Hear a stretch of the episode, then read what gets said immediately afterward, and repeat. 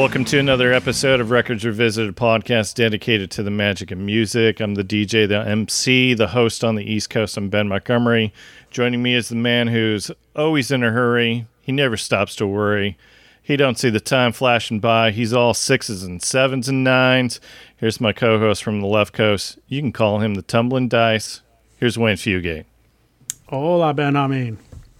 So for this episode, we have a special guest. His most recent music can be found on an EP. I think it's called Changes. Is that Changes? Correct. Yes. Please welcome to the podcast, Danny Golden. Hello. Thanks for having me. Absolutely. All right. So, premise of our podcast is fairly simple. We talk about music, but as we do it at the beginning of each episode, I ask the all important question. So, we're going to start with Wayne. What t shirt are you wearing? I am wearing the latest t shirt. This was a gift on Father's Day from my son. Uh, we're talking about one of my favorite albums, and this is one of my favorite songs, uh, Sabotage by the Beastie Boys. It's got like a comic book cover. Oh, yeah. It's- Can't stand it. I know you Yeah. planned it. Very good. Very good. All right, Danny, how about you? What t shirt are you wearing? I am wearing a uh, little t shirt I got from Fallingwater, which is the Frank Lloyd Wright designed house just outside of Pittsburgh, PA, which is my uh, my hometown. I'm in. I've been in Austin, Texas for a while now, but um, a lot of love for, for Pittsburgh. Very good, very good. We've had uh, we've had a few Pittsburgh, PA guests on recently. Well, our last episode that we did, um, so Ryan, who is a listener, he is just outside of Pittsburgh, and um, you familiar with Matthew Ryan? Uh, I'm not sure. Okay, he's now a he's now a Nashville guy, but originally he's from the Pittsburgh area. So Okay. wasn't sure how how deep the roots were there for either one of you. So. Pittsburgh love. How long have you been in Austin now? Uh, I moved down here a little over five years ago. Okay. And pursuing the music thing? Yeah, came down here um, kind of without a plan and just met some people and showed them my songs and stuff started happening. And I don't know, here we are. So there wasn't a girl involved. Now, believe it or not, there was not Okay. a girl involved. it wasn't like a how I, how I got to Memphis situation. Yeah, yeah. All right. Um, all right. So in your Spotify profile, you mention it's been two years since you released music, and um, you mentioned that you went through some changes. You mind if I ask what those changes were, or is that too too personal to ask right off the bat? Sure. Um, yeah, this EP is the first thing that's come out in in about two years, and I think kind of right before the pandemic started, I just was like kind of had lost a little bit of inspiration and motivation, and maybe a little bit of like belief in what I was doing, and I wasn't writing, and you know, I didn't really see where I was going with everything. Um, and looking back, you know, I think we just have phases in our lives where, you know, ups and downs. And when you're in the middle of them, you- you're not necessarily sure that that's, that that's what's going on.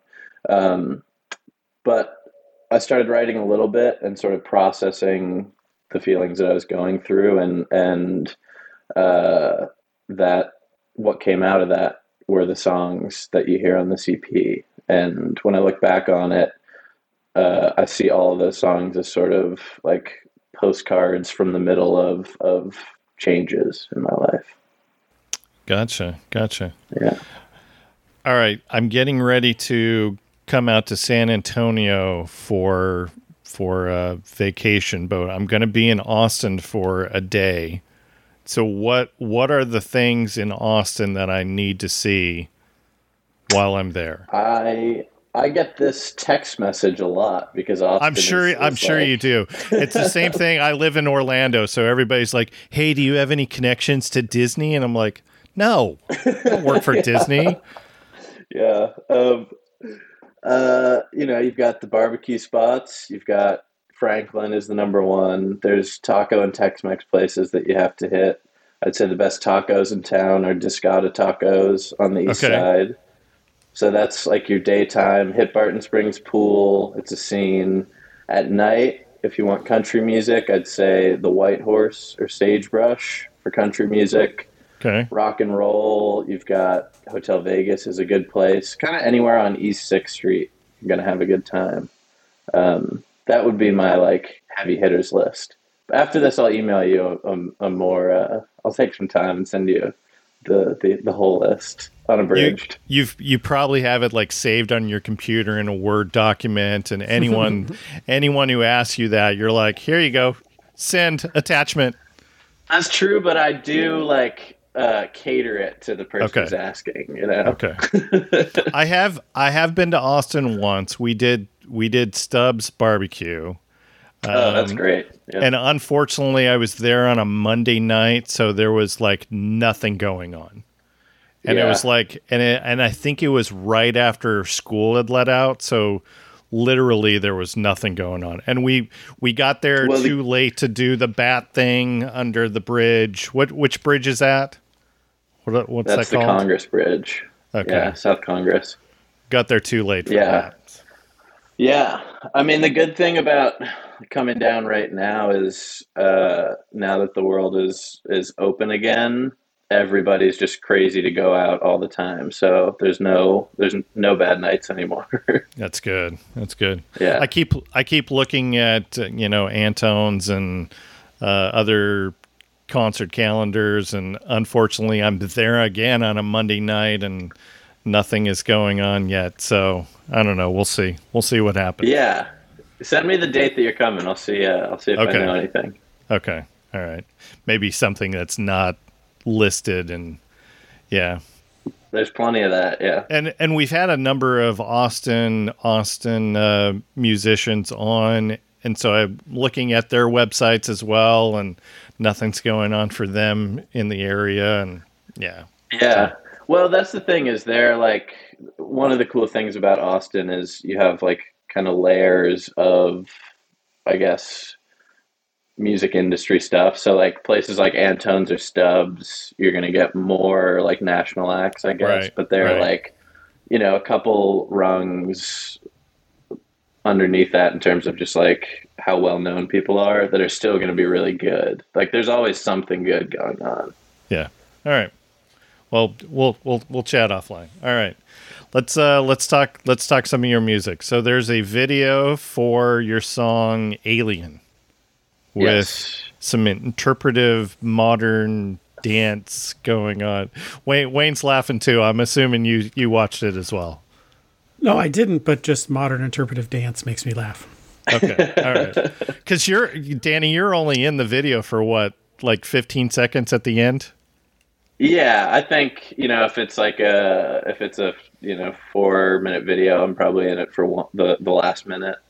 Um, yeah, that was kind of going with the with the theme of like changes and and openness to change. Uh, when I was listening to that song, like the mixes in the studio, I just started having these ideas about like trying to express some things with a video through movement and through colors rather than like a narrative story or something like that. And I called uh, Zach Scott, who directed it, and um, uh, Haley Schwartz, who was the choreographer, and they put together this really cool idea, and I loved it. And uh, yeah, and then we realized, you know, I'm only in it for a little bit, and and for a second we thought, oh, is that a problem? Um, and we decided no. I mean, that's just that's just the story, and uh, it was fun though. Like w- a couple nights before we were going to shoot it, I had really long hair, and we were thinking, you know, it would be really cool, you know, if you had like if you sh- if you had like a shaved head or like you put on a bald cap or something, and and um, and the director basically kind of convinced me to shave my head the day before we shot the thing, uh, which was which was very fun and and uh, yeah, it's it's growing back slowly but surely. Miles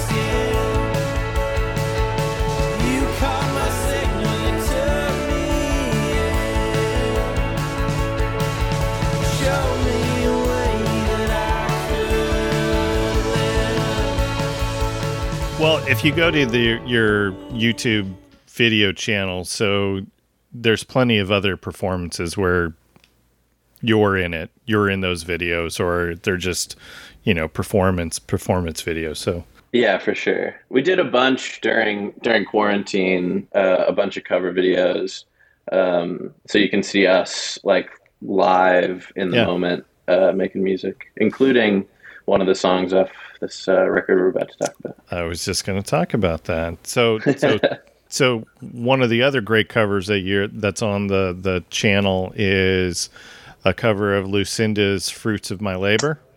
Yeah. So we recently did an episode on that album with the great Elise Davis. Cool. Wayne, Oh do my you remember what our top song was for that album? Broken guitar strings. What is it? No, th- it was a trick Waiting. question. It's actually Oh. "Fruits of My Labor."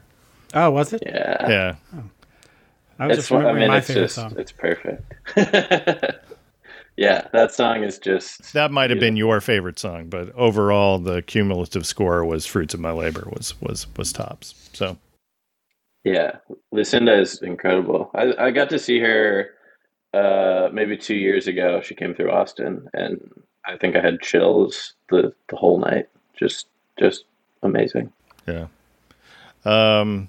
All right. So, favorite song of yours from from the the EP "Cigarettes and Sunburn."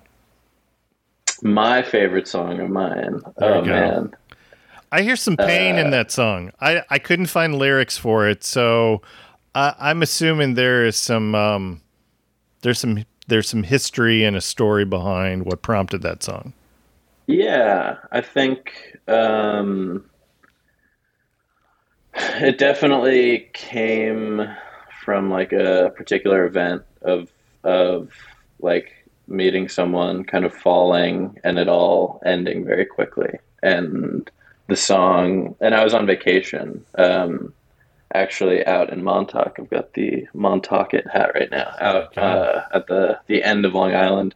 And i just kind of wrote it as i was processing the feeling of like this thing that was there and then it was gone um and uh yeah there's a story there uh, Okay, there's a story. That there it is. All right.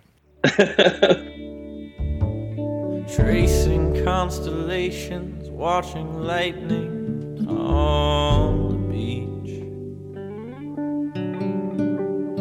Naked wrapped around me, I could cry, feel so damn happy.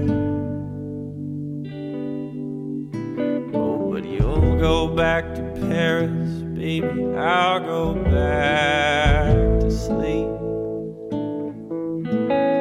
Put your smoke out on my body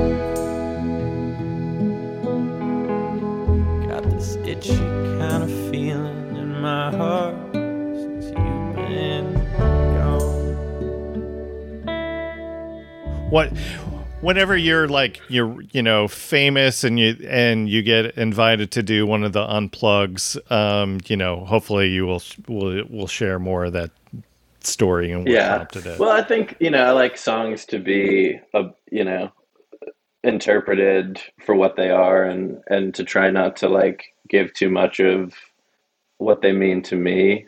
Um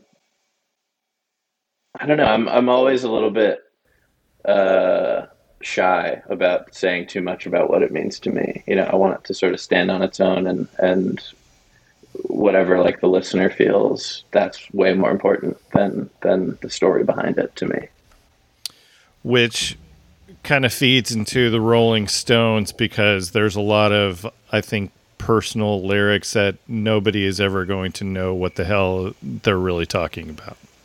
I think that's true. Yeah. I mean, you can try and you know make a guess. Sometimes some of the songs pretty accurately. I think you can make a guess, but other times, I think you'll never figure it out. You know. yeah.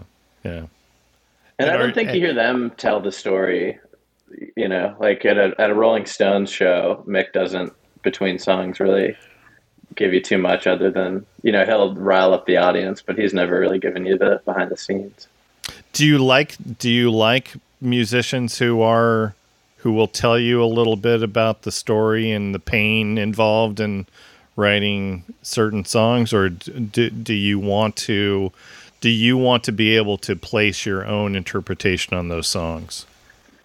I think musicians who there's like it's almost its own art to be able to give the right amount of background on a song. You know, seeing a singer songwriter in Austin at like the Saxon pub or something like that.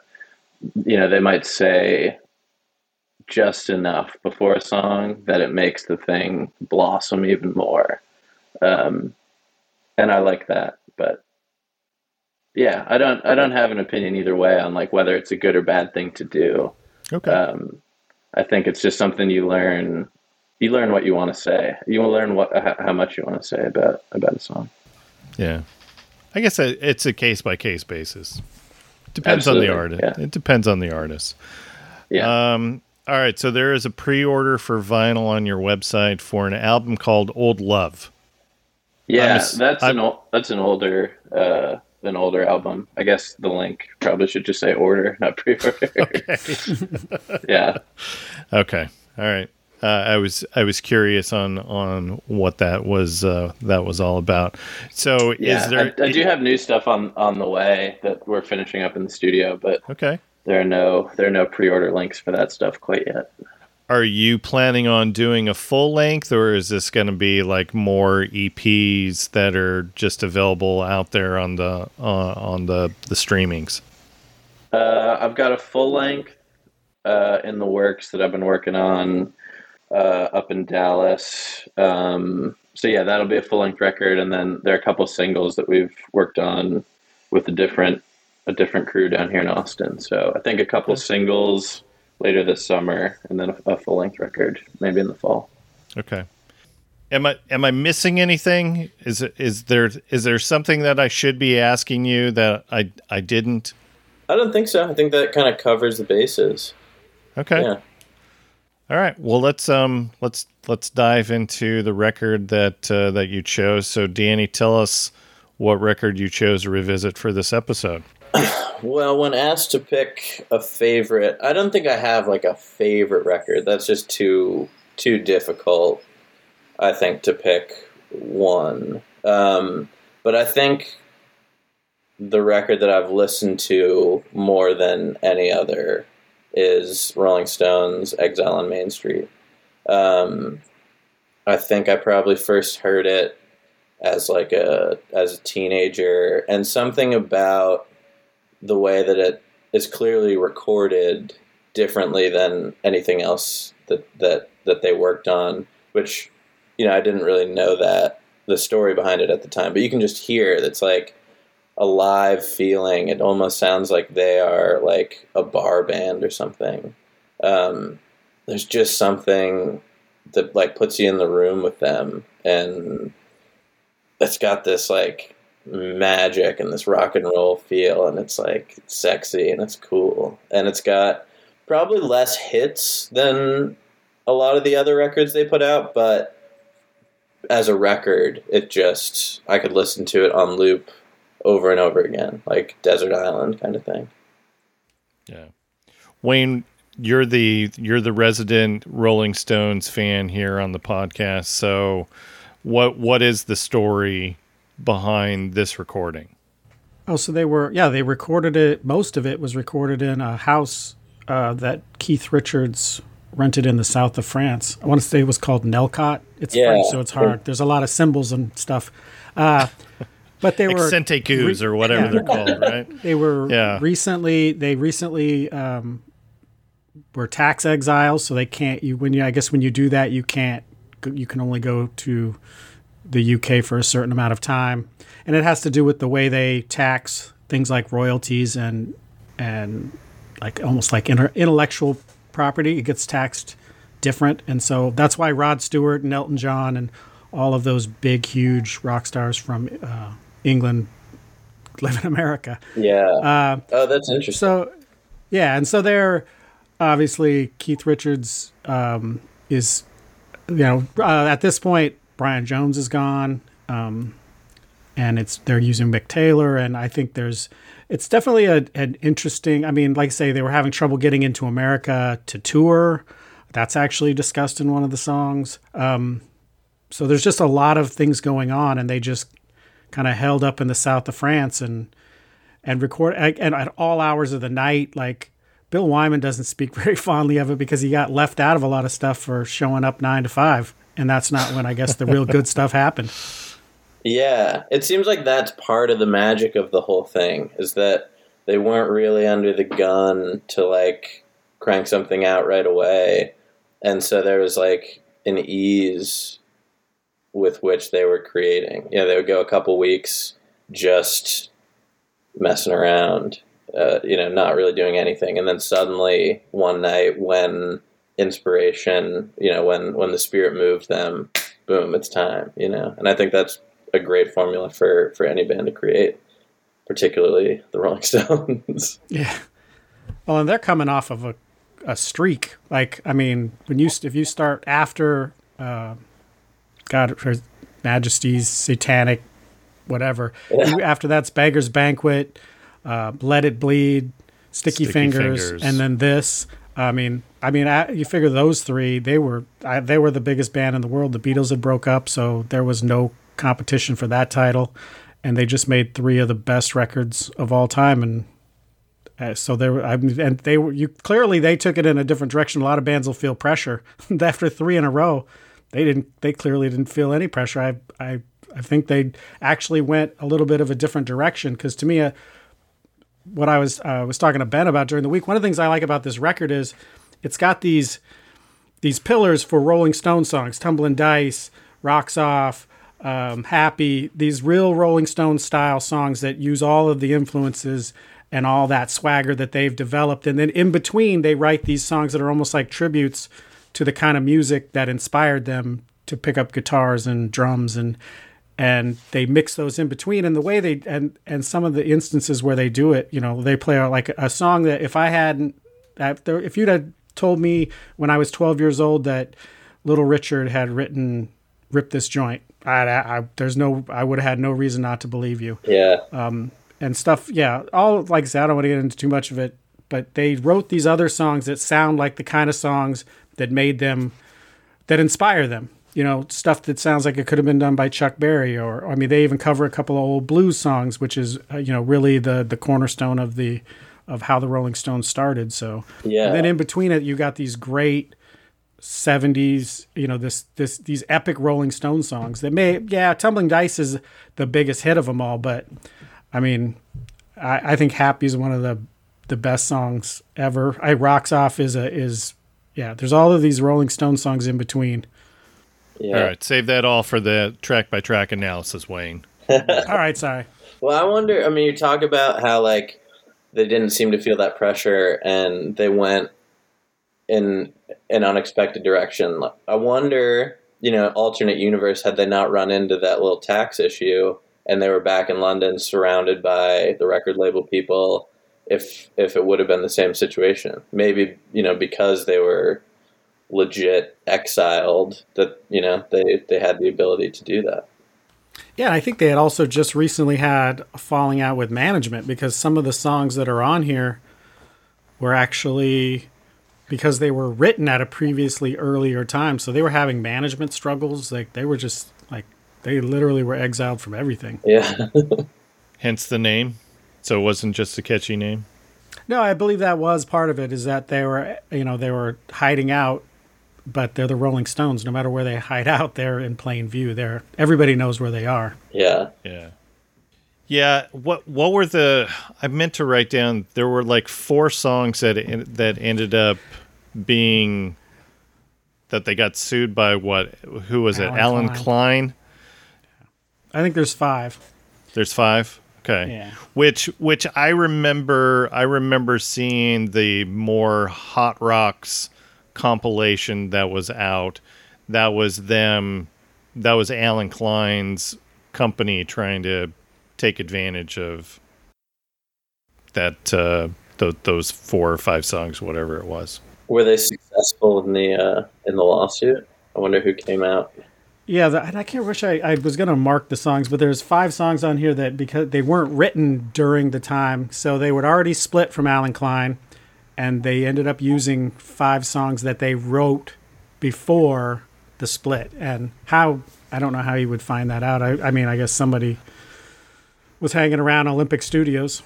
a few of the songs they demoed during the Sticky Fingers recording, which is which is why they still had those around, and I think that that's what that's what got them in trouble with Allen. But um, all right, other bio info on this. So this is this was released on May twelfth of nineteen seventy two. Depending on where you're at in the world, so uh, 10th studio album from in the UK, 12th in the Amer- in the uh, US. Um, we talk about the Rolling Stone greatest albums of all time. In the 2012 edition, it was number 14. Or I'm I'm sorry, was was number 7. Now it's number 14. Still the highest Rolling Stones record in that uh, in that list critical and commercial success uh, twice if you're looking at commercial successes. So originally, when this was released in 1972, uh, was the number one Billboard um, Billboard album, and also was number one in the UK and pretty much everywhere. Um, I was looking at Wikipedia. It was number. It hit number seven in Japan. I don't know what, why we even have that on Wikipedia. um, when it was re-released in 2010 as a deluxe version, it actually reached number one in the UK and number two in the US. So one of the one of the very first times that uh, a an album has charted more than once. Um, so that was that. That's uh, interesting stuff. I think the only other times that that's happened when, is when a person dies. Like, pretty sure Thriller went back to number one when when when Michael passed away, but um, I, I don't have a list of all the the, the times that has I, happened. I think you'll see it more um, with the way people buy records. You know, buying, yeah. get downloading songs and streaming. It's going to be a lot easier for a record to make number one. Sure. All right. Anything else on the bio? Let me let me ask you this, Danny. How did you get introduced to this album?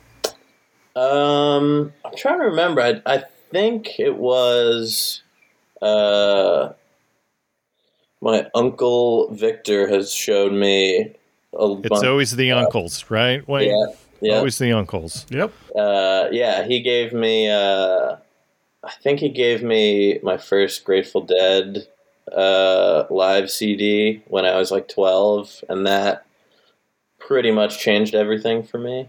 Um, because until that point, I'd, I'd only heard like pop music. Um, Yeah. and I'm pretty sure he, he also gave me the last waltz, and he gave me this one. You know, sort of all of the uh, all of the the secret goodness that was lacking in you know whatever year that would have been, like the late 2000s. Yeah, yeah.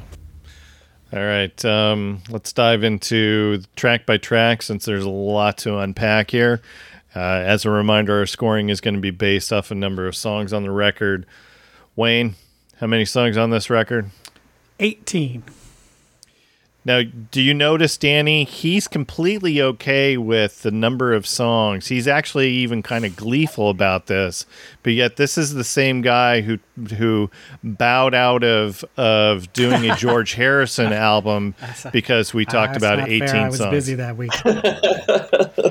I'm okay with that bias. All right, I was trying to give you crap, Wayne. All right, So um, let's let's do this. Top song is going to get 18 points. Next favorite 17 points on down to lowest score of one, and we're kicking this off with "Rocks Off."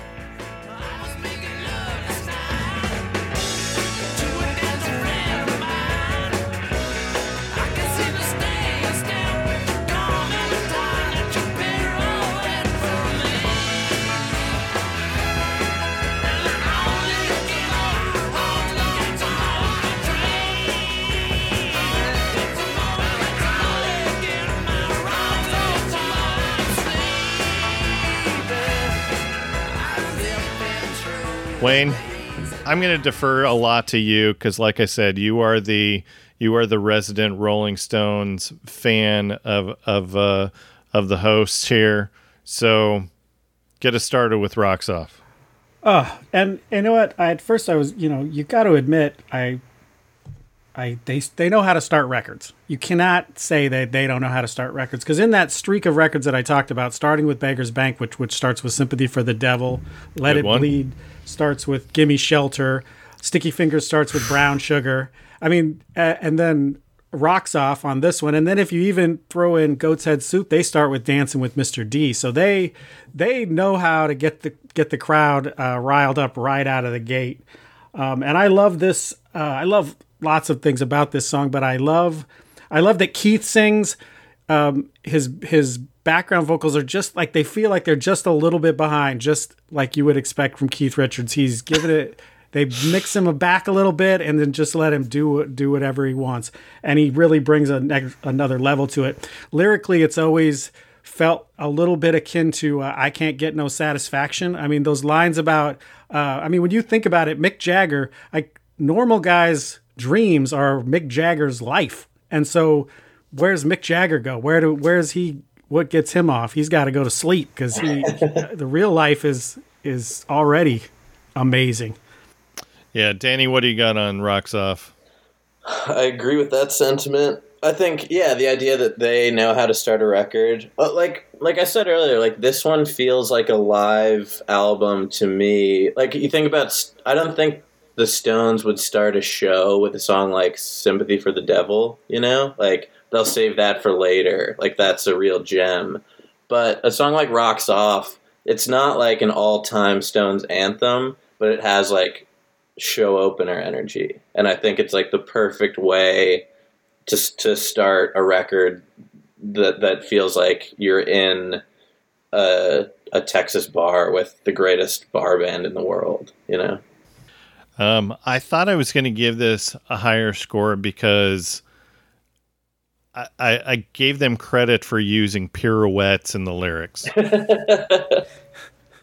and and I and there were just other songs that ended up getting um, higher scores off of this. But Wayne, you and I talk about this all the time. I want to be punched in the face on the very first track, and this does that. Absolutely.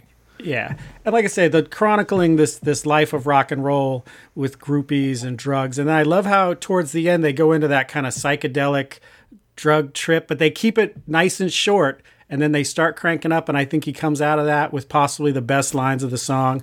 Uh, what is it? Uh, the uh, daylight. What is it? How, I'm sure you're gonna have to edit this out. I just I just draw. Yeah, uh, the sunlight.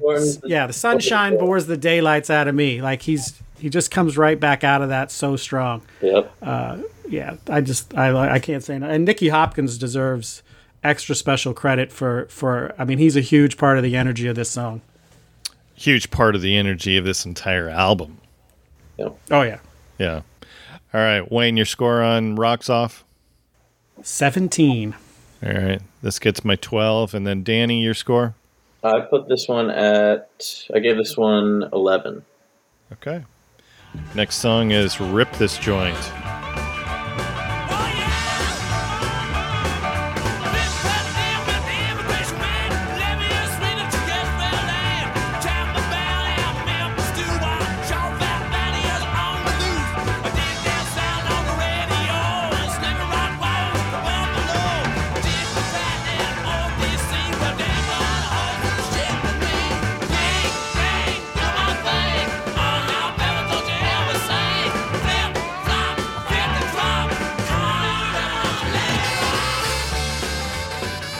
Is shortest song in the record at two minutes twenty three seconds.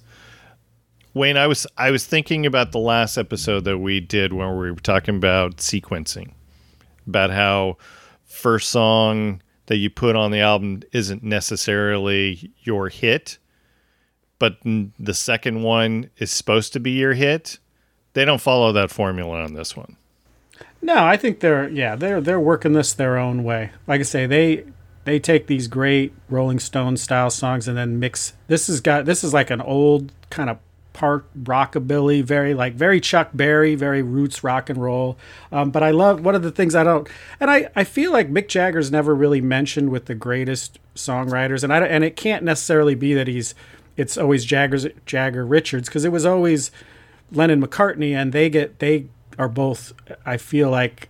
Um, considered better songwriters but he takes this old he writes this old school rock and roll song and then he mixes in and he does this on a couple a couple of very times very well on this record. But um, he's talking about like he actually calls out uh, President Nixon and First Lady uh, Pat Nixon. He's trying to get Keith Richards was actually not allowed to come into the country because of the drug some of the drug charges against him, and so he's trying to get the he's talking about bringing the band to America and going on tour inside of this old school like 1950s uh, rockabilly rock song. Yeah, it, you you mentioned the not known for their lyrics. Like this is this is one album that I don't have a whole lot of lyrics highlighted because they're, I mean, especially on this one where you've got lyrics of yin yang, you're my thing. Oh now, baby, won't you hear me sing? I mean, th- th- you know, that's yeah. I mean, some of it, it's like that, but like I say, not all of it. Um, yeah. But there's some, and like I say, but this is a guy who's written. I mean, he can write protest songs if he want. Just look Sure. at "Gimme Shelter" and "Street Fighting Man." He's not. He's well, there's a just feel like protest he- song on this one too. So yeah, yeah. He's he's. Uh, I think he's just. Un, I I feel like he's under underappreciated maybe or under under acknowledged as a as a songwriter as a as particularly as a lyricist. There's some stuff. It's not this. one, It's a. It's a song we'll hear later on, but I think they ultimately finished the lyrics by just writing down lines like one. Yeah. And then pulled him out of a hat. and that's what became the song. And that's one of the like things about songwriting is like there's no formula. Like what worked last time, you could be Mick Jagger, but what worked last time isn't necessarily going to work this time. And the audience, you know, if you don't tell them, uh, they're never going to know that you pulled those lyrics out of a hat. It might be the best thing you ever did. yeah, yeah. All right, uh, scores. This is my six. Wayne, Five. and then Danny. Seven for rip this joint. All right. I forgot to mention on the on the last song. So occasionally I will post out on Twitter and and tell people kind of give them a tease of what I'm listening to. Um, so I get some some engagements and some interaction with with uh, some of our listeners. And uh, a couple weeks ago, I posted that that I was listening to this to you know prepare for an upcoming episode, and so three three of our listeners kind of got into a little um, tweet war about um, about about how they felt about this album. So I said, you know what, guys, I'm just going to create a Google spreadsheet for you, and if you want to score this along with us, um, go for it. So uh, I di- I forgot to mention that. Uh, so Francisco. Chris McNulty and Justin Fortune. I'm going to bring be bringing their names up during during this. Um, Francisco out of the gate gave rocks off his 18. Ooh. So that's yeah, that's uh, he he went he went crazy there. um, so he, he did say this is kind of an unfair ask ranking so many of these songs. Um, and and I'll I'll bring up uh, what he says was rock's greatest mystery. Um, but I wanted to bring up what Justin had to say. He said it it's I always thought it would be cool to whittle Exile into two albums instead of a double album. He says I've tried to come up with a track listing for that endeavor many times, but I always seem to fail. And I I thought about that as well where I'm like would that work putting this in two albums or maybe whittling it down to you know a solid 12 or 13 songs for one really massive album and I I think I'm with Justin. I don't think I would want to do it. Not, not only would I not want, I, I've I've been on record saying is one of my favorite Rolling Stones songs is off of the deluxe version of this, a song "Plundered My Soul," which was written and not ma- didn't make this album. And even though I like that so- as a song, I I I like that song maybe more than almost anything on here.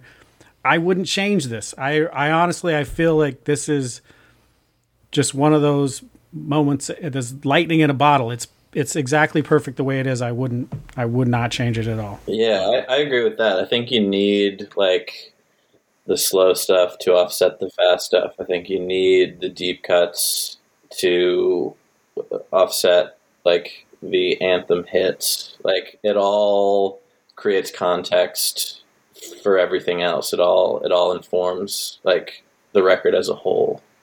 Yeah. Yeah. All right. Next song is Shake Your Hips.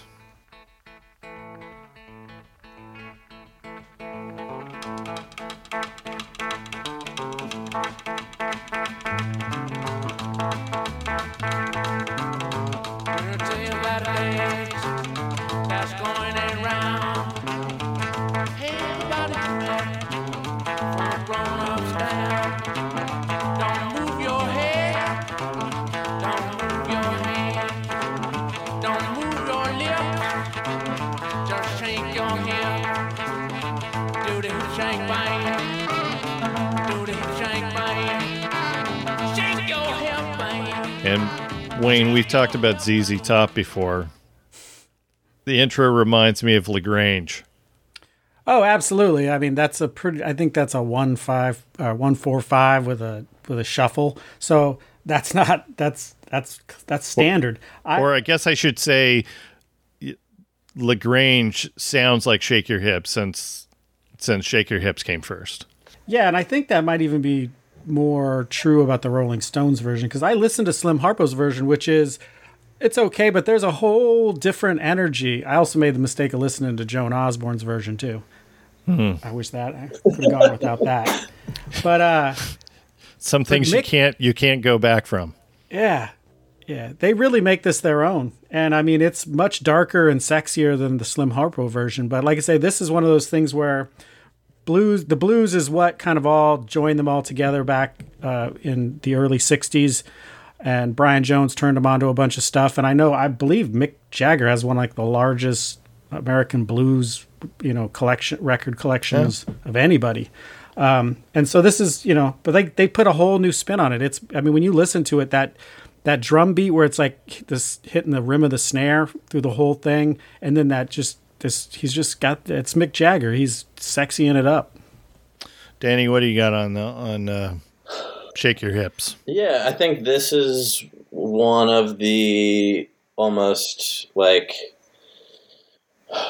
it's one of the not as memorable as some of the other tunes aside from like the the riff that it opens with and it sticks with like when i think of this record i don't i don't think of many of the lyrics on on this song when i think of this song i just think of that that opening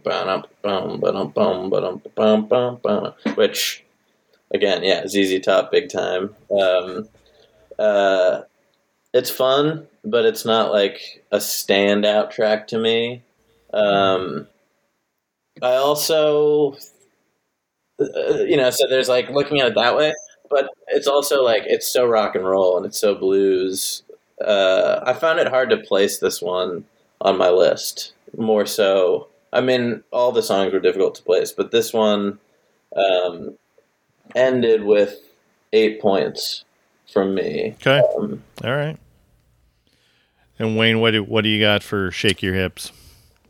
I gave it a ten. I could say this is one of the things that it's a, a an inspiration for them, and I thought they they did it true justice, and even like I say, put a little bit of Stone swagger in it. Where not that it didn't have them, but now it had even more. Yeah, and this is my seven, And then for the for the other three guys, uh, this didn't track too high for Justin and Chris. They both gave it twos. Ooh, So almost skip Which- track territory. Well, and and I'm wondering how much of the much of their uh, scores is related to kind of how I I say this all the time, Wayne. I'm not a big blues guy, but I like I like songs that are influenced by the blues. If that m- means any, you know, makes any sense. So, and there's plenty of songs on here where they're straight up doing some blues and then there are some where you've got that influence which y- you'll once we get to those songs you'll you'll see my scores and realize what I think is a blues song and what is influenced by the blues. So all right. Next song Casino Boogie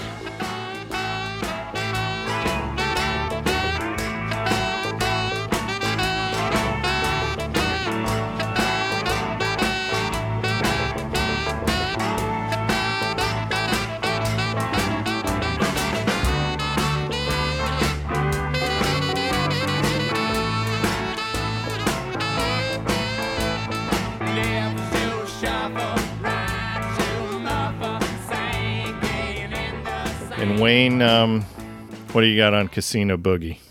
You know, it's always it's one of those I love I I like the way it sounds uh musically it um this nice it, it looks and the thing is it's always it looks great on the back of the record too. You go from casino boogie right into tumbling dice so it's it, it looks good on paper even but there's always been something about it that felt uh, like hard to un- like it didn't make sense. And reading that story like that Danny had mentioned where they where Mick Jagger just wrote a bunch of lines on pieces of paper and they threw them in the hat and everybody from the band started drawing them out and they just sang them in that order. And so there's cool lines but they're but they don't they don't mesh together. And so then it creates this whole I mean and uh, I get it. You're the Rolling Stones and you've written at this point you know 20 30 of you know songs that everybody knows and now you're like screw it let's like put lines on a hat. We can i can do this with my eyes closed. I watch this. And so it's for all of that it's a it, it is a good song but i i think this is one to me which is almost almost skippable and it's because it doesn't feel very connected to itself. Yeah and the most cringeworthy line lyric is in this song too. Yeah it's I'm not even going to repeat it No, no. If you're British, it's easier to get away with for some reason. But also, uh, Keith is given too much. It's like they had usually they in that other track they had Keith mixed back, and now they they they they put him too high up in the mix. And unless he's singing lead, you gotta you gotta push him back a little bit, especially when those because those uh, I think the the female backup singers would have worked better yeah Yeah, in some of those spots. I think yeah, yeah. This is the one where they kind of went with pick it out of the hat lyrics, and um, I don't know. We were talking earlier about like Mick Jagger's life is like you know everybody else's fantasy, and I feel like writing lyrics out of you know like it's it's something new for him to try. Like what what's going to give you a thrill when you're Mick Jagger? Why not try writing songs with lyrics out of a hat? Um, and I mean, songwriting can be like that. Not necessarily out of a hat, but like talk to anybody that is making music. Like I bet you have songs that you wrote twenty different versions of a verse, and you just sort of you know move things around, and and it comes together like that. So I can see like how you end up how that becomes just like a pro- problem solving method in writing the song. But on the whole, I'm kind of with you. Like it's in you know probably the lower the lower third of of my favorite tracks on this album. I went with uh, I gave this one six Casino Boogie. yeah and I gave it a five and Wayne I gave it a two. All right. And this tracked way higher for the listeners. So Francisco and Justin both gave it eights, and Chris gave it a 13. So just tells you the difference in how all of us devour this, this album. And that's All right. what's cool about this album is like Yep. it's it, it defies a lot of of uh, normal rules. Yeah, for sure. All right. Next up, Tumbling Dice.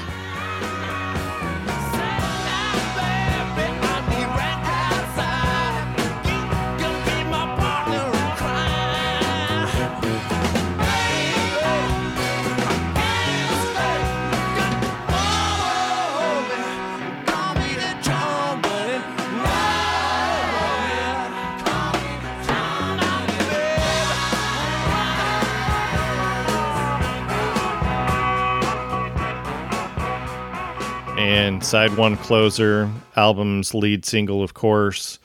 Uh, this did peak at number seven on the Billboard Hot 100 charts, and I got I got sucked into the the Linda Ronstadt vortex again this week, Wayne. Um, so so Linda made it a hit in 1978 as well, and she goes dark in her revised lyrics. So she she takes it from the female perspective. Um, so instead of starting off the song with "Women think I'm tasty, but they're always trying to waste me," um, she goes dark. So it starts out, "People try and rape me, always think I'm crazy." Oh my god. Yeah. So um, there you go. Hard hitting lyric. That is a hard hitting lyric. Um, and she even made it a top 40 hit for herself. I mean, honestly, that's a pretty great line. Like in in telling the truth of like sexual violence and the way that's treated by the world. That's that's a pretty amazing rewrite. But a whole different sentiment. Whole, whole other terp makes this completely a different song. Totally. Wayne, what do you got on Tumbling Dice? Uh, and this this may be one of the most recognizable Stone songs. I know that I was reading that this one is it's rare for this song not to be in a set. Like since it's since it's Yeah. um, recording, it is it's almost played every time. There's only a handful of times it hasn't been. Um, I just like I say, I love that Mick Jagger swagger. I love the female background singers. I mean, just like Give Me Shelter, they So really good. So they good. just take it in a whole. They just raise it to another level. It soars. Um, and I always, I say, I've always taken it as a a, a bit analogous to riverboat gamblers to rock stars. There's a lot of you know late nights gambling, women drinking, drugs, and he he uh, mixes that all in here. I, apparently, he knew nothing about dice, and he got all of his he got all of his technical support from his housekeeper. she just sat there sat there and she explained how to play dice to him. Um, I know Mick Ta- some of Mick Taylor's best solos are on this one, and I know if you've ever tried to sing this like like just looking at it without the music try to sing it it's very hard because the structurally it's got a different number of lines in each verse and i think even some of the choruses have a different number of lines so it doesn't if you're not listening to it it's hard to sing it. It's hard it's hard to get the the melody of it uh, because of that. Okay. Yeah, I've run into that problem trying to trying to cover this song is where I discovered that there's no like regularity to any of the sections. Each one is a little bit different. Um, and this one is like the perfect mix of a classic Rolling Stones hit anthem, like that Rolling Stones magic with that different feel of of Exile on Main Street. And I love that. I mean, I just think this is one of the best Rolling Stone songs of all time, one of the best songs of all time. N- nobody but those guys could have made this song.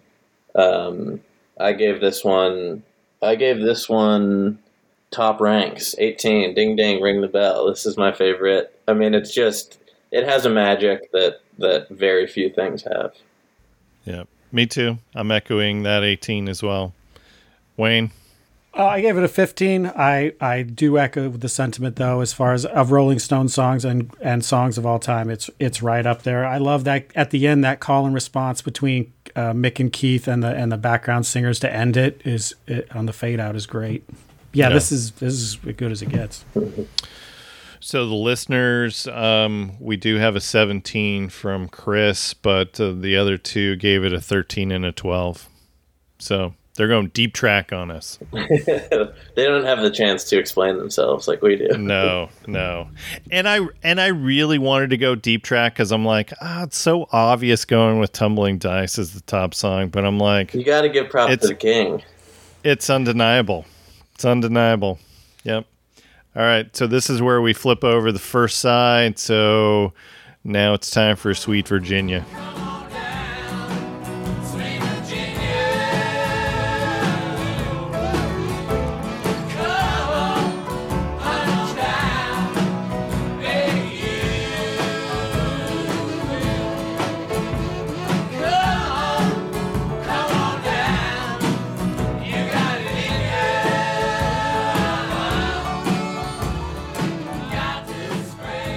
Wayne, I'm looking at scores and I'm like, are, are we listening to the same song? Um, uh, yeah, I, I like to say I do like the song. I think uh, and it made me think about Mick Jagger as a harmonica player. I think he doesn't get as much credit because he doesn't play the guitar at the same time. Yeah, Everybody great. thinks of Neil Young and, Yeah. and Bob Dylan and even Bruce Springsteen and uh, some of the the stuff here and on other Rolling Stones albums. I mean, Mick Jagger knows his way around the the harmonica. Um, I think I like one of the things I like most about this song is when the the background vocals come in. It really gives it like he was talking about earlier a bar feel. Like it feels like that's the crowd in this small little New Orleans blues jazz club singing along with with the band, and it gives it a, it just gives it some. There's something endearing about that um, that that these guys, the biggest rock band in rock and roll, could still pull it down and and into something like that and make it sound like you're just listening to an old blues guy and his band singing in some dirty club with the crowd, getting the crowd into it and getting them singing along. Yeah. Plus, I just figured the lyric of, you know, you got it in you, you got to scrape the shit off right off your shoes. That's, man, that's a Wayneism right there. Like I'm, I'm Yeah. so that's that's why I'm like I'm Can't keep it on your shoe; this- you'll track it everywhere. but this song is just—there's so many drug references in this song between you know the speed inside his shoe and the reds and the greens and the blues, and even when you think about it, the the the California the wine part for California alcohol is also a drug. He's getting them all. He's touching base on all of them. Yeah, yeah. I think this one again with that that that live feeling, like you've just side one, you've just got hit with like this ramping up of rock and roll, and then it ends with tumbling dice. So you've just been knocked on your ass by one of the greatest songs you've ever heard, and it's like being at a show. Everything's coming together. You're, the band's warmed up. You're connected with them. Five songs in, things slow down a little bit and you get that sing along and you've probably had you know if you're if this were a concert you probably finished a drink by now and you're feeling pretty good and you're ready to to sing sweet virginia. You know this almost sounds like somebody that just like took a guitar out at a great party and everybody's singing along. There's something like to follow a song like tumbling dice i think is really hard and this is the perfect thing to follow it with.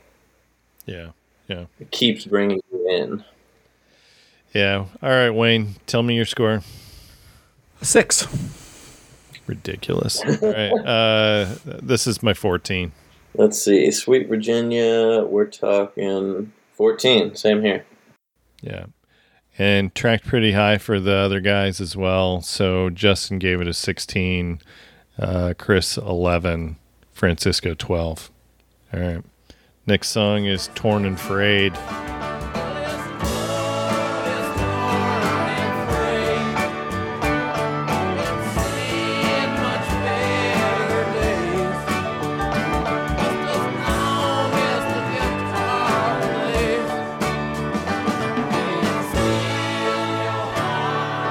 And um, I'm just going to throw this out there. So Chris and Justin both gave this their 18s. Yeah, I don't have a problem with that. Respect. And I kind of figured you would not have a problem with that, Wayne, because um, I knew this was going to track high for you because I knew that it was covered by the Black Crowes. Oh, I, that isn't, and that didn't, that didn't necessarily affect the score. I think I love that It didn't hurt it though. No, never. They Yeah. th- this this has a great throwback to like Ruby Tuesday and and that earlier kind of uh, Yeah. psychedelic stuff that they did um, in the 60 in the late or mid 60s and so it's got that. And then it's also it's a little- it's got that country stuff that they were doing on Beggars Banquet in there. There's a you know there's a pedal steel guitar. And uh and then it there's a genuine concern in the lyrics for the guitar player. And, and and it it made me think that and this is like I say, this my thinking on this is if if Mick Jagger got a call today that said Keith Richards was dead, he'd be shocked. Mm-hmm. But if he'd have got that call, that same call in 1971, I don't think he would have been. Um, yeah. And so I, f- I feel like you hear that in the song. I mean, it's not that the guy, the coat of the guitar player is torn and frayed. The actual guitar player is torn and frayed. And there, like I say, there's a genuine concern inside this song about his well-being that I get um, that raised it up for me. Yeah, this is probably my favorite set of lyrics too, for for for the album. Yeah, it tells a story really well. Tells a story. There's a rhythm to it as well. Um, so I, I have I have zero problems with uh, with people giving this their top score because Yeah. I get it. And this is like we talked earlier. Sometimes you don't have any idea what the hell these guys are talking about. This one, you know, there are a couple clearly autobiographical songs on the Yeah. record, and that's that's kind of I feel like generous for to the audience to be like, you know who we are. We're going to tell you a little something about what we're feeling about the whole thing because the world's probably dying to know what's it like to be you know to be in the Rolling Stones. It can't it can't be all fun and games. Like you, even Mick Jagger probably gets worried about about his buddy Keith. You know. And I love, Keith and like I things, say, yeah. and Keith Keith does, sings back up in this, and once again, it just feels like it's just a, just a part split second behind uh, from where it should be, and that makes it even more lovable. Yeah, I agree. I agree. Yeah. All right, scores. Uh, what do you got, Danny? Let's see. Torn and Frayed is getting 15 from me. Okay, Wayne. Sixteen. And this was my 13. All right, next song is Sweet Black Angel.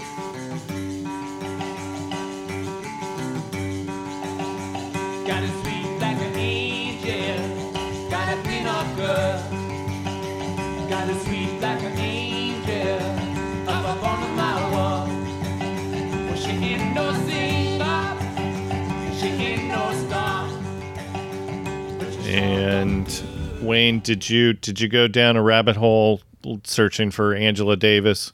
I Was this another Oswald Mosley? I didn't go. I didn't go completely down it. I went enough. Uh, I went enough down it to realize that he once again what he did on "Rip This Joint," he does times a million here. This song sounds like an old, like field pre Civil War, you know, slaves singing, uh, and he, and then it, but it's all about this person right now, this civil rights uh, leader, uh, activist that's in jail away you know, on charges, conspiratorial charges that she will later be acquitted of. But he writes it all in this song, it at current time. But the song sounds like it could have been written a hundred years ago. Yeah, it's got it's it's like it's almost like it's just that that that groove, that one riff that sort of centers the whole thing. Dugga dugga dugga duh, throughout throughout. Well, it almost sounds like there's almost like a washboard in it. I mean, it just it it feels ancient. Yeah. it feels historical, and and yet and then he and then he weaves in this contemporary story right inside it. It's like I say, it's it's pretty impressive. And I had a lower score for it, and as I as I as I read more about what he what he did and who inspired it, I I raised it up. Yeah. All right. Well, mine never got raised. Uh, I gave it my five. Uh, Wayne, what was your score on Sweet Black Angel? Nine. All right, Danny. Uh, Sweet Black Angel gets ten from me. All right. Next song is Loving Cup.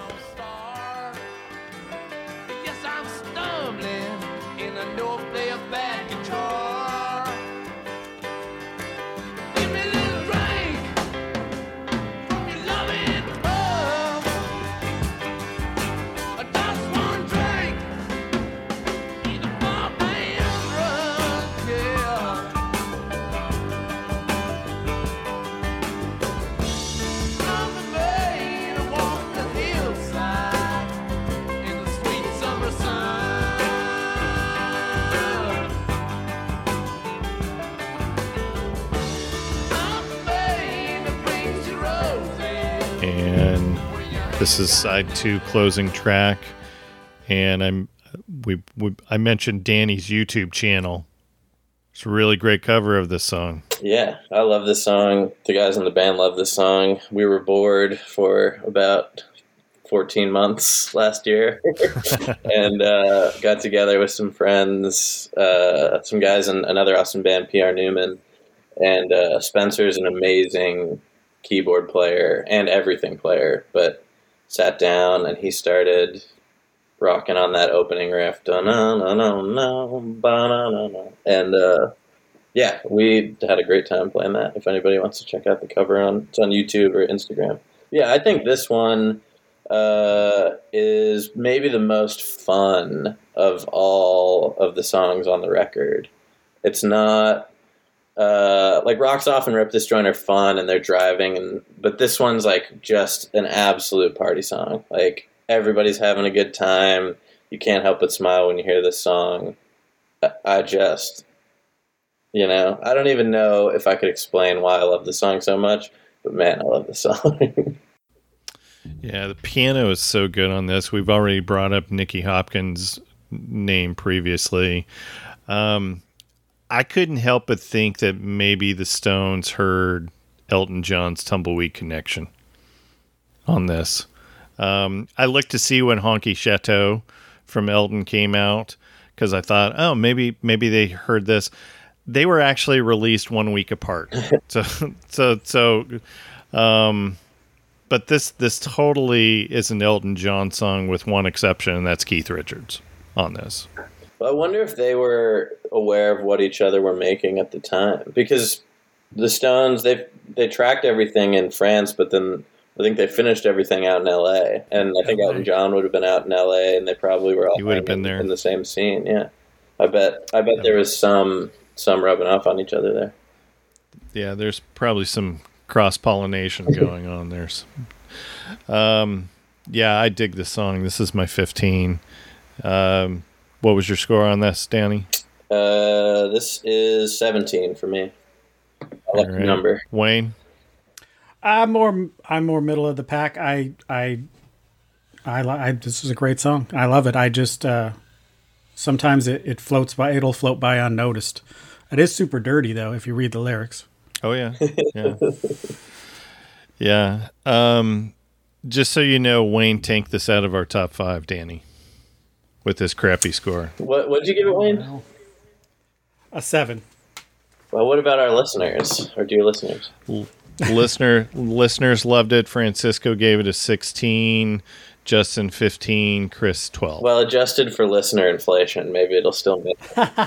Yeah, maybe I should maybe I should add all of those up because usually usually I keep the listener scores and our scores separate. Um, but maybe maybe we should do that just so that I can get it in the top five. All right, all right. Um, on to side three. This is happy.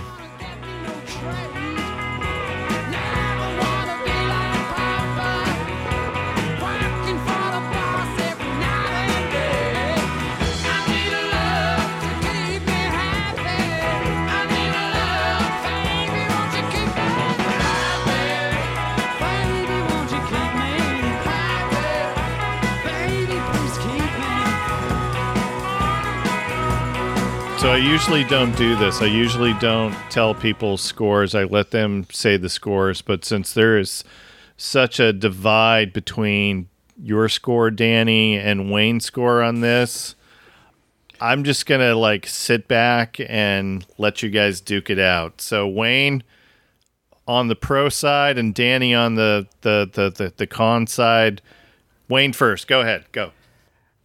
I- just I absolutely love this song. When Keith Richards, there's a couple of times in life where they let him sing, and it is the perfect song. Like uh, before they make me run is probably is is right up there. This is the best Keith Richards song of all time. It's Keith Richards' bi- biography in like two and a half minutes. Uh, just the li- the lines in this never kept a dollar past sunset, uh, and that riff he's in love with this and like i say it's got a great story apparently and now keith richards i read his biography and he is a natural exaggerator uh, but at four o'clock in the afternoon this song didn't exist and at eight or would they say it at eight o'clock at night or eight thirty at night, it was on tape. Mick Jagger is doing background vocals. Uh, they've got everybody's mixed up on what position uh, the guitars. The, everybody's in a different spot. Um, but it's just to me, it's it's the lyrics and this raggedy, you know, joy. Like this guy is not the lead singer for a reason, but you, but he he just sells it. Like he sings from his heart uh, about, like I say, about his life and about not wanting to be. He couldn't be a guy who punched a clock nine to five. He's he's he's fucking Keith Richards, man. And he just tells you like in the quickest, shortest, most beautiful synopsis of his entire life right there in this this two and a half minutes. All right. There's point. Counterpoint. Go, Danny. I mean, there are no bad songs on this record, and I think everything that you just said is absolutely true. But this one, for me, is the one that I just have never connected with. The way, maybe it's the way it's written, maybe it's, you know, Keith's singing. It just doesn't hit me kind of in the heart or in the head or in the hips. And there's nothing I can do about that. To me, you know, it could be like back with like the live show analogy. This is like the lead singer needs to take a piss. Let's let the other guy sing for a little bit song for me. Uh, should should I should we do a little therapy on you, Danny? What? Why don't you want to be happy, Danny? I I do, you know, I do want to be happy, and I'm getting closer every day. And uh, I think it's just like the, um, you know, there are a lot of songs that are kind of. So let me ask you this. This one doesn't connect with me. You know? Yeah. If if Mick sang the lead vocals, would that have any? Couldn't, can't. Couldn't do it. Couldn't do it?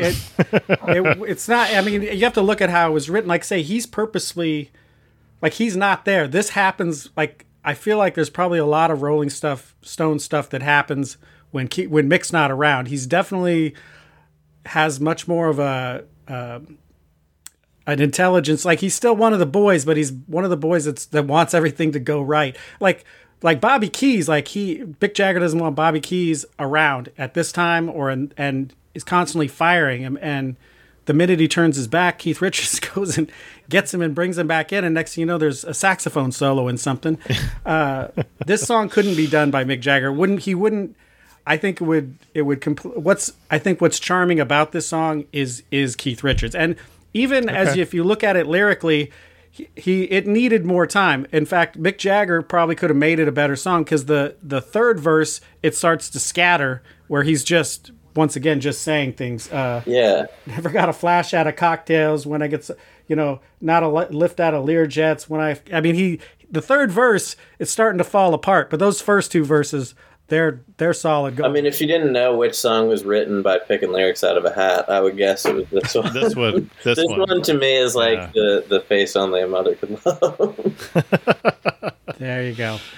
All right. This this is the only single from um, that that has Keith on the lead vocals that charted.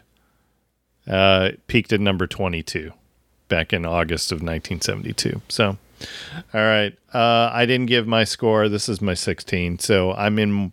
I'm more in Wayne's camp there, and I would say that the uh, the listeners kind of were in that camp as well. Uh, Francisco gave it a 14, Justin 14, Chris 16. That's So- so interesting. I had no idea that people love this song. To me, this I mean, it's not it's not a skip track or anything, but it's just it's my my one point song on this record. Well, you know, we were given we were given Wayne crap for tanking Loving Cup out of our top five. Yeah. So you you you tank this out of our top five as well, Dan. I'm the saboteur. I'm the Yeah. Russian judge at the Olympics. All right. Speaking of which, here's Turd on the Run. No, I'm just kidding. Um, all right. Uh,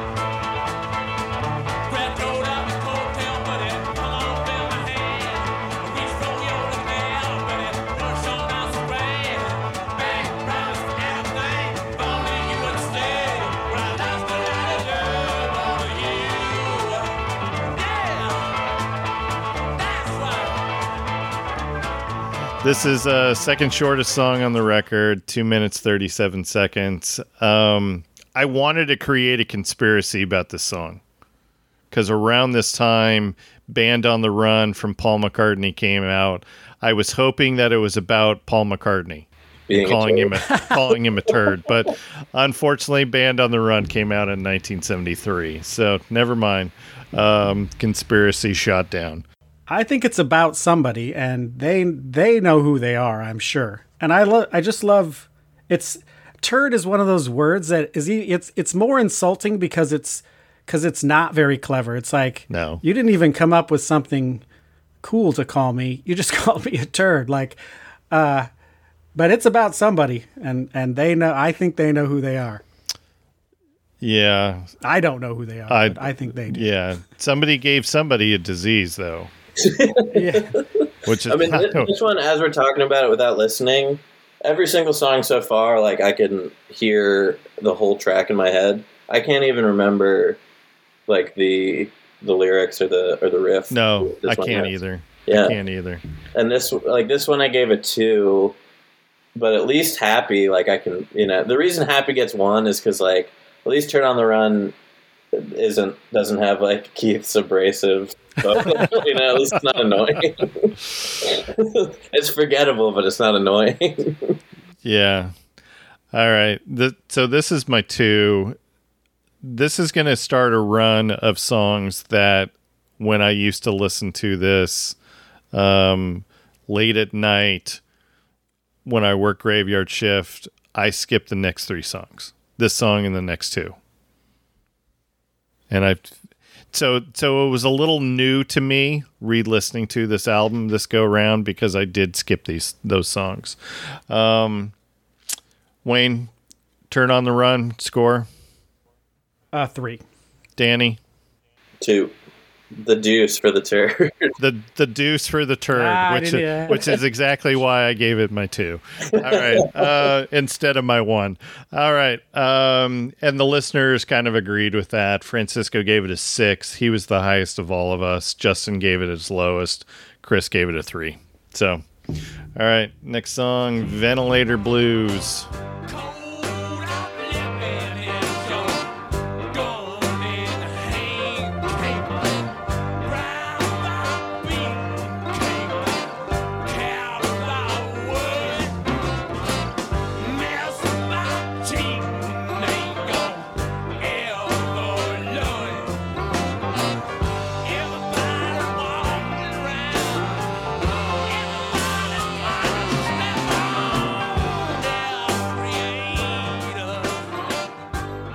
And this is one of only two songs that Mick Taylor gets songwriting credits. I've heard that there there's some some issues there, like that maybe he- he felt he deserved it on some other songs, and that that Mick Jagger Yes. is kind of famously cutthroat about that kind of thing. Yeah. The Wayne, can you name the other Mick Taylor songwriting credit song? Is it? It's only rock and roll. It's not. Crisscross. Oh, is that on? It's only rock and roll. It's on Goats Head Soup, the deluxe edition. Oh, oh Didn't even come out until last year. So there you go. You'd really want, you know, if you only had songwriting credit on one or two, you'd really want it to be Tumbling Dice or something like that. Yeah. I'm wondering. So I, re- I read this that they've only performed this song once, and that was back in 1972. I wonder how much of that is, well, Mick kind of weaseled his way into songwriting credits on this one, so we're never going to give him the opportunity to say, you owe me royalties for playing this song live. Very well could be that.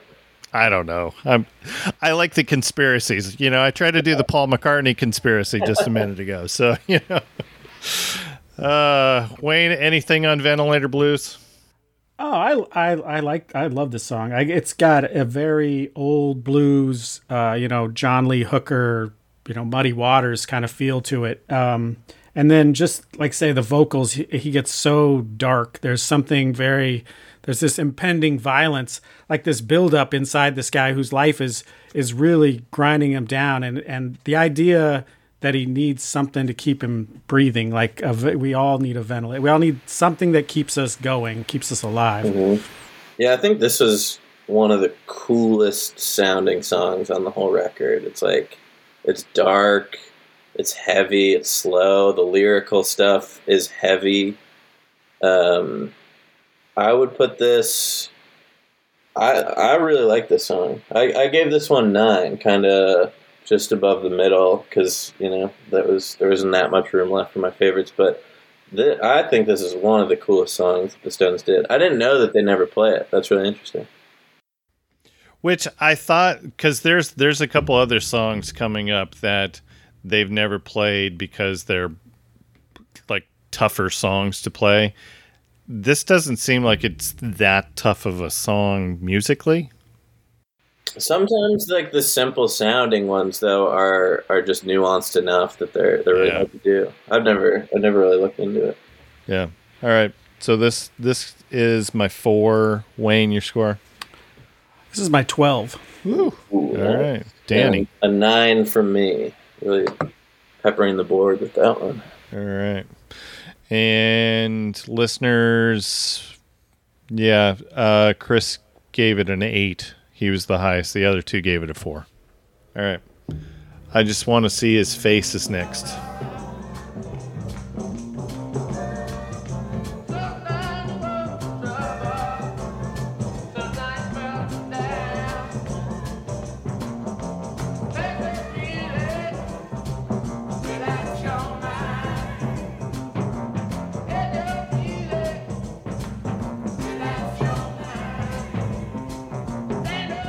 This one, this one, and Sweet Black Angel, I always kind of lump together as the ones that just like are groove oriented, and that you're just kind of enveloped by this feeling. And I remember the first time I heard this record, this was the standout song because it's like, what is this? What is happening? Like, there's not a really clear form to it. Uh, it's just kind of vamping on those chords. It's so cool. It's so pretty. I I love this song. I think it's one of the coolest coolest things the Stones ever did. Yeah, you're gonna hate me. This is my lowest. this was one of the this was one of the songs that I skipped. Um cuz I always thought that I could I never could tell if he was embracing the gospel sound or if he was uh, making fun of it. And I think that that that was my that was always my quandary with this was I wasn't sure which one it was. Yeah, I don't. I've never liked the far off sound of it, and then the it's almost Yeah. the it's it almost indecipherable uh, vocally. I do, but I will say this: I I've already stated I wouldn't change this record in any way, and I do like the like the sentiment of it, like telling uh, it's telling me about it's not good enough. I need to see it, and I thought that he.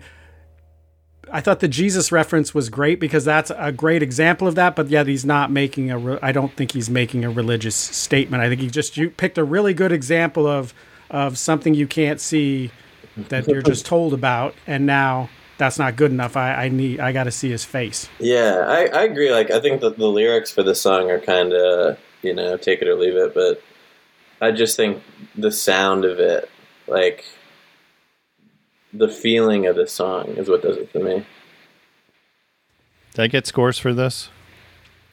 I got a, a twelve for this Okay. one. This is my lowest. And Wayne. Me too. Yep. All right.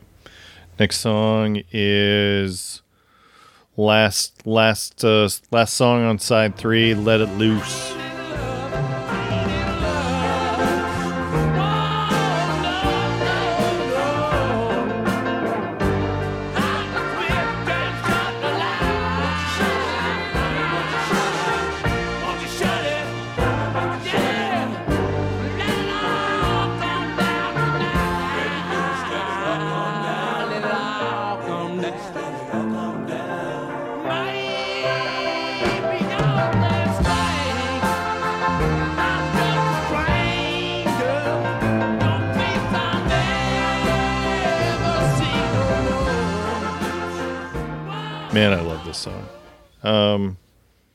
Right, let me let me let me read what Francisco had to say. He says, Rock's greatest mystery is why was Let It Loose not a monster single? It is the monster Apex Stone song, and why have they never played it live? They've never p- played this song live. Anyone able to answer, Francisco? It doesn't sound like a single to me. Like it's it's. I mean, over happy, I might put it out. but um, I think it's an amazing song. But it's a little slow. It's like it's it's.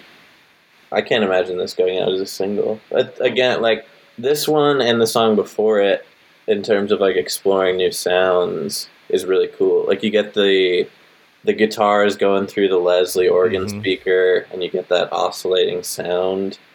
It's oh, and at the end you have the the background that that female vocalist kind of uh, call and response with Mick.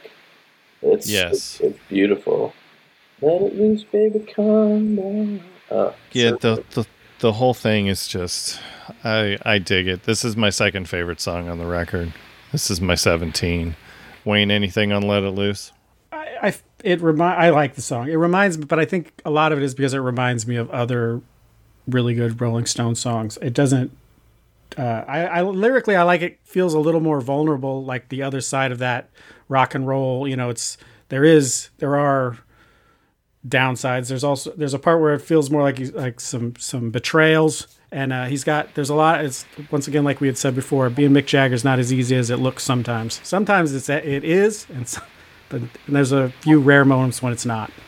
I, I didn't know they didn't play this one live either. Because this one, I mean, I could see Ventilator Blues for a number of reasons why they might not play that one. But this is is like imagine an, an arena full of people belting along to this one. I wonder, I wonder why. I don't know. And this is a great album closer, even though this is side three. It's a great side closer. Yeah, it's just, yeah. All right. So, Wayne, what was your score again? Eleven. And Danny? Thirteen. All right. And Francisco gave it a 17, Justin 10, Chris 14. Um, here's what's interesting. So on our side of the the the the scores, both us and the listeners average score comes out to 13.67, but it's in our top 5, but it's not in their top 5. Fight us. There we go. All right. Uh, all right. Let's flip this over. We're going to the last side. Here's side four, and we're starting that with All Down the Line.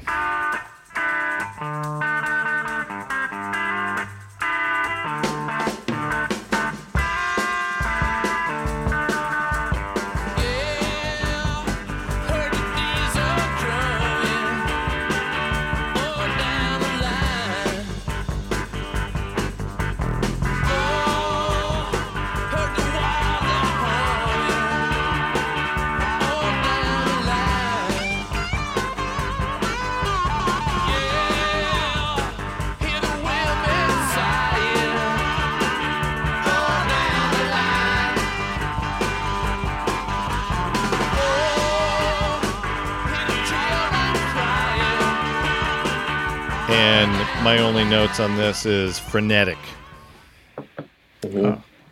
Yeah, The guitar I- like work say, on this is just amazing. Yeah, uh, just the lot diesel drumming, wires humming, women sighing, children crying. I love like most songs about being on the road or about how tough it is, and this one's about get us on the fucking road because that's where all the fun's at. There's Yeah. no wife and kids. Get me on the road. Let's get on the bus, boys.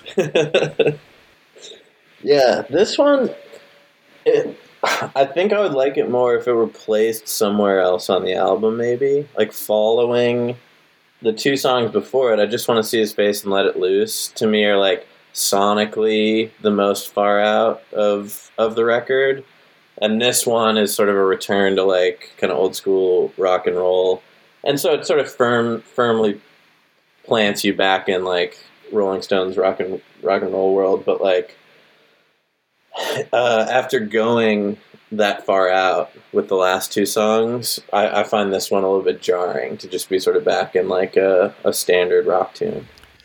Do you feel like with the way that we're consuming music via CD or streaming, where it's going directly from Let It Loose to this song, instead of getting up off of your chair, flipping the record over, having a little bit of a reprise before you jump back into this? Or, you know, side side three is done and you're getting up, going taking a leak. For Wayne, it's grabbing another, you know, another beer. Um, does does that maybe change, and that's the reason why maybe you don't like the the sequence of it? Yeah, you know, I I didn't even think of that because I've I've only listened to this on vinyl, you know, a fraction of the times I've heard it on whatever my iTunes or Spotify or, or thinking of it that way makes a lot more sense. But uh, little did they know, mm, you know, anybody in in my generation that was going to hear this was going to hear it a lot differently. You know, it was just going to go straight straight into that. Yeah, yeah. All right. Um, did I get scores on this? You did not. Nope, I don't think so. This is my eight. Danny, your score, Five. and then Wayne. Oh, 14. I think Bo- some of Bobby Keys' best stuff's on here too. Okay. All right. All right. Next song. Stop breaking down.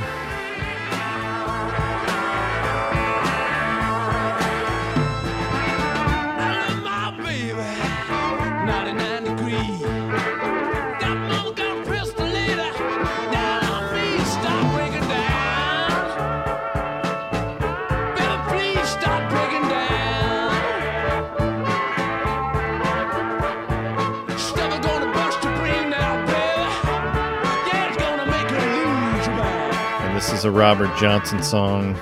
And I'm looking at my scores again and going, wow, did I really give it an 11? Because usually, again, the, the straight up blues songs don't get higher scores for me. But um, I don't know. I just kept coming back to back to this. I think it's the slide. The slide is what drove it up for me. I really like the slide in this one. Was it Keith or Mick Taylor? Do you know? That I believe is Mick on the slide. Yeah, Yeah. I think so. Um, Mick Taylor, that is. Um, and then Mick Jagger, you you already mentioned Wayne the harmonica. Um, he's he's doing the harmonica on this one. Um, did I also read that that Jagger also provides a little guitar on this one too?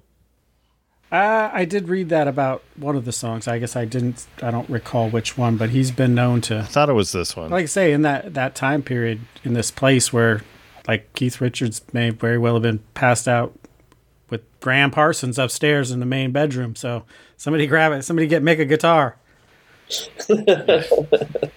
I mean, it's not like Mick doesn't play guitar. Like he'll at shows there'll be one or two where he'll play an acoustic or something. But I could see like on records, Keith played mostly everything, even bass. Like he would go retract the bass parts and stuff. You know? I think even Mick Taylor played some bass on this. I was reading some. Yes. So Bill Wyman was a nine to five guy. he just wasn't you- there you when gotta- hey, all the good stuff's happening after hours. All right. Um, I don't have anything else. Any anything else as far as Uh, This staying true to Robert I know. I, Johnson? they or Robert making it their Johnson's version uh, is just him and a guitar, um, and it's I, I, this is just a great song. Like I listened to the White Stripes version of this song, which is f- f- phenomenal. Lucinda Williams version of this song, uh, and then the Rolling Stones version as well as the original. And this is just a great song. All those different, all those versions do something different. Um, Robert Johnson's is real simple. The Stones is a little bit more complex. Uh, Lucinda Williams is from a different kind of different angle, a different pers- uh, perspective. So, and it every one of every one of them, it, it you can't you can't deny the the greatness of this song. Yeah. All right. Scores. What do you got, Wayne? Eight. Okay. Danny. This one, this one was low for me. You know, it just doesn't have some of the magic that everything else on this record has for for my ears. I gave it a three. Okay. And um, I gave this my 11. Um, Eleven. yeah, and we're kind of all over the place for the listeners as well. Francisco gave it a 2, but Justin gave it an 11, and then Chris gave it a 4. So they're all over the place on this as well. All right. Next song is Shine a Light.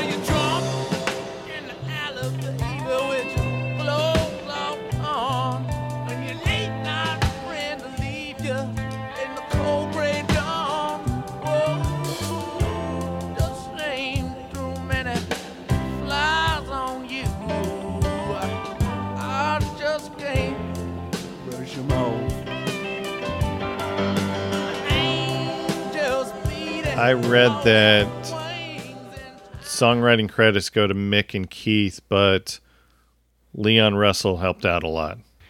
Oh, I didn't know that. I heard that. I, I read that. Why did he not get songwriting credits? Because Mick Hmm. is just a cold businessman. Is is this song about Brian Jones? Yeah, at least uh, uh, very much so in the beginning. See, I always thought it was Mick writing about Keith. Now the the Berber jewelry and um, he was a because he was very fashionable. Yeah, it's it's the beginning is about is about Brian Jones. Okay. Um, and like I say, it's that it's a little I don't know the concern for for for, for Keith and Torn and Frayed is I guess a little that's a different perspective. Um, but I do I think the way they do the song is because it starts with that organ and that those first that first part of it has a real kind of somber uh, tone and that's Billy Preston on the organ I believe and then in The true Beatles. gospel fashion it's it starts to pick up and gets very high energy kind of uh, celebration of life type of thing towards the end. Yeah, this one is like anthem. I would put this one maybe right behind Tumbling Dice on this record of just like only the Stones. I want to hear it every show. It's just uh, absolutely beautiful song, amazing songwriting, playing, production. It's it's a hit. Yeah. Yeah, this is my 15. Wayne. Uh, 13. Okay. Danny. Sixteen. Okay. Listeners didn't quite agree with us as much. Uh, Francisco gave it a 10, Justin 13, Chris gave it a 10. Not in their top five. It is in our top five. I'm gonna have to get on Twitter and talk to these guys after this. All right. Uh, Soul Survivor is final, final track.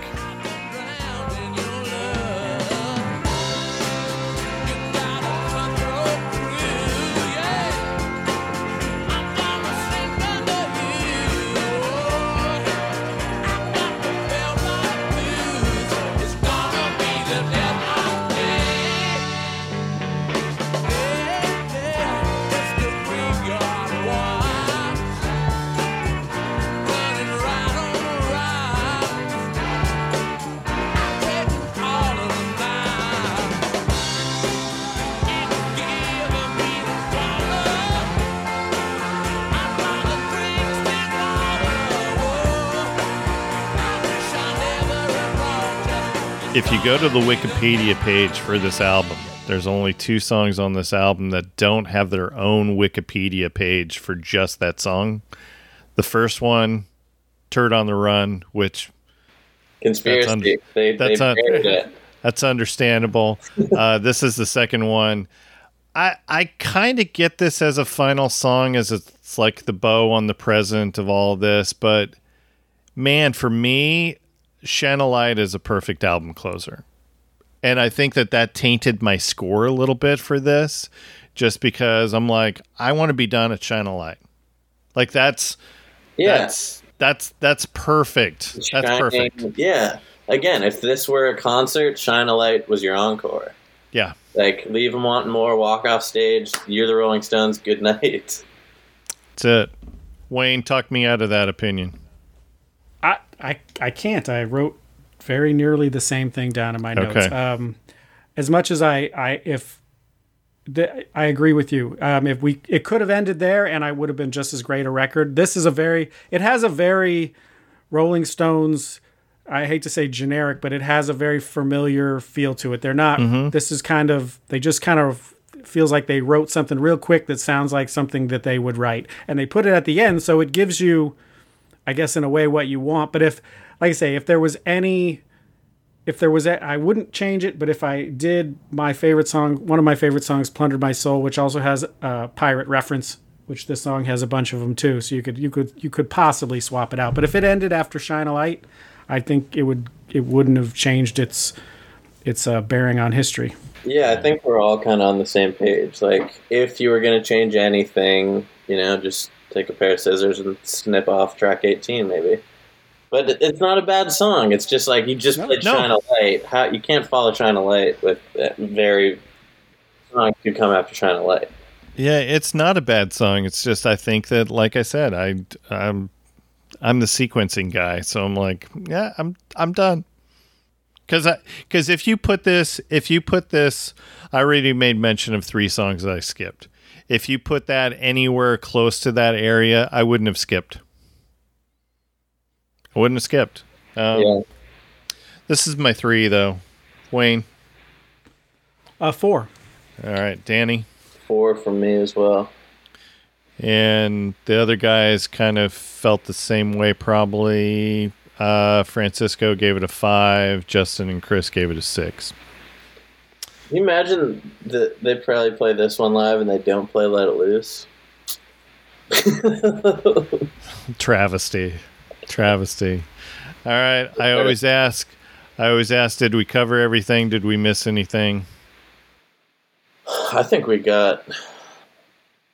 I didn't realize that you guys knew so much about about this record. That like, you know, like because this is one of those ones like in everyday conversation. Some people might know it, some people might not. The people who know about it, you know, I I would think that I know more than the average person about it. But I learned a lot from you guys that I had no idea about.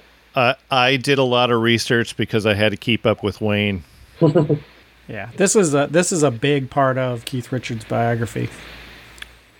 This this whole time period. Does he look back on it as as a a, a good time for him? Like, Uh, Keith Richards looks back on all of it as a good time. all right um, any guesses on number one probably you got to roll Rolling me. dice. Yeah. Tumbling dice, average score 17. Um, for us, so that is what was number one on theirs. Torn and Frayed was number one for for them. Interesting. Uh, yeah. The rest of our top five. So we have a tie for second, which is Torn and Frayed and Shine a Light. Average score of 14.67. Uh, fourth is Let It Loose. Average score of 13.67. And then rounding out the top five, Rocks Off. Average score of 13.3. Just outside the top, Wayne tanked Loving Cup out of our top five with his crappy seven. Um, and then Wayne also tanked Sweet Virginia. so uh, that's unforgivable. Um, you scraped that shit right off our shoes. yeah, you did. All right. Uh, for the listeners, so their top five, I already mentioned Torn and Frayed. Rocks Off was their second. Third was Happy. See, Wayne would have been happy hanging out with the listeners for, for that. and then um, Loving Cup, and followed by Tumbling Dice. Tumbling Dice was their fifth. Still made their top five, but it was fifth. Discerning taste. I'm getting on Twitter. I swear. Right after this, we're gonna have Do some it. conversation. Do it coming. Yeah. Do it. Um. Anyways, this was fun, Danny. Yeah, this Oh, was yeah. like. I mean, there's there are very few things I love more than talking about my favorite records. We've so I haven't even mentioned the facts. So we're now 190 episodes into this. This is the first Rolling Stones episode we've done. No way. And Wayne, you're you are a big Stones fan. Like, do you Oh. know this much about every record that you talk about? No, but the ones in that string that I talked about, as far and even then, I'd throw in some girls. Uh huh. Uh, those are, but no one listens to Black and Blue and was it Emotional Rescue? Yeah. That's got I there's Yo, night and she's so cold. Yeah, what about Tattoo You? Would you do you know Tattoo You inside out? Um, you know what that that's uh, I know it pretty well, but it's not. It's mostly from other sessions. Like there were no songs. I don't know that there's any songs that were written for. Like they didn't they didn't sit down. They didn't get in the studio and, Yeah. and write and make Tattoo You. They just took a bunch of stuff that they had left over that had never made records in the last few years and made a pretty decent record. It's a great Kind of like record. the it's kind of like taking the pieces of paper and throwing them in a hat. Yeah, It's like round up all of the tracks that we haven't used in the last few years and just start pulling them out of a hat and putting them on a record. Yep. All right, Wayne. I have to ask you: Have you listened to our our uh, our buds over at Playlist Wars? Have you listened to their episode that they did on the Stones? I did not know they had done one. Okay, you need to go check it out because um, so if you don't know the premise of of their podcast, they have they pick ten songs to create a playlist, and um, one of the hosts, Gomez, he picked three songs off of was it Steel Wheels? No, it wasn't Steel Wheels. Um, Uh, Bridges to Babylon. Bridges to Babylon. That's ridiculous. With the- you That's what I said too. You pick ten songs from their whole catalog to From make, the like, whole catalog. Yeah, And he- and- hard task. And he picks three songs off of Bridges to Babylon. wow, Hitting the head with that's it. got to be a very a personal thing. Uh, it was, yeah, it was. Anyways, all right, Danny. So tell people where where they can find all the happenings of Danny Golden. Yeah, uh, Instagram at Danny Golden Tune. Same with Twitter. Listeners who participated in this, you'll be hearing from me. Um, those are uh, DannyGolden.com. Those are the best places uh, to follow along. The new EP Changes is uh, out on all the streaming services, and uh, new stuff coming now that the world is back in swing. Hopefully, going on tour this fall and uh, seeing some friendly faces. Very good, very good. All right, we we ask all of our guests. So, who do you know that we don't know that should come on our podcast to talk about one of their favorite records? Oh man, there's a ton of people here in Austin that are great. Um, right now, uh, two people that come to mind: uh, my buddy Chris Boosahda, who I've been working with here. He's drummer and producer for Shakey Graves. Um, Oh, very cool. amazing artist, really interesting uh, taste in music, really just great dude. Uh, the other guy who helped out with changes, he produced one of the songs, is uh, David Ramirez. Um, Oh yeah, amazing songwriter and just one hell of a guy. I'm trying to remember who who brought up David's name. Wayne, do you recall? Could it have been? Did Parker come on? and do this Yeah. Parker It's probably Chapin might have been- Chapin, might have Yeah. been. Parker Parker's been on. I Yeah. couldn't remember if it was him or if maybe it was Mondo who brought up um, David's name, but What did you? and- What did Parker? Uh, what album did he do? uh, Modest Mouse, good news for people people who love bad love, news. who love bad news. Very cool. Yeah, listen to him too, everybody out there. Parker Chapin, great artist. Parker's great. Yeah. Parker's great. All right. Uh, as a reminder, you can find all of our happenings. Just go to our socials at Podcast Records on Twitter. Find the Facebook page. Just search for Records Revisited Podcast. Wayne's on the Instagram with different content. Where can they find you there?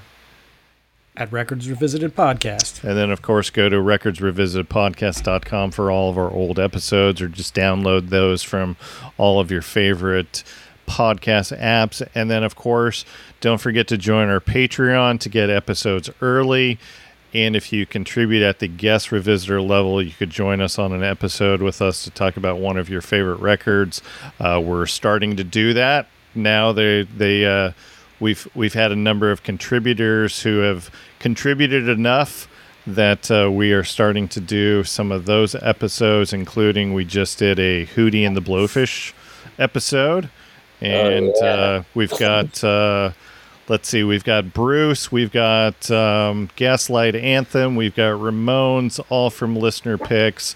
Um, Which so- Bruce so- record? uh, we are doing Born to Run finally. Hell yeah. Yeah. So it'll be good. So thanks for listening. Please go support the arts. Be sure to go to a live show now that we're getting back out there. Buy a t shirt of the band, buy a record. Make sure you visit a record store and not just on record store day. We are Records Revisited and we are Out. out.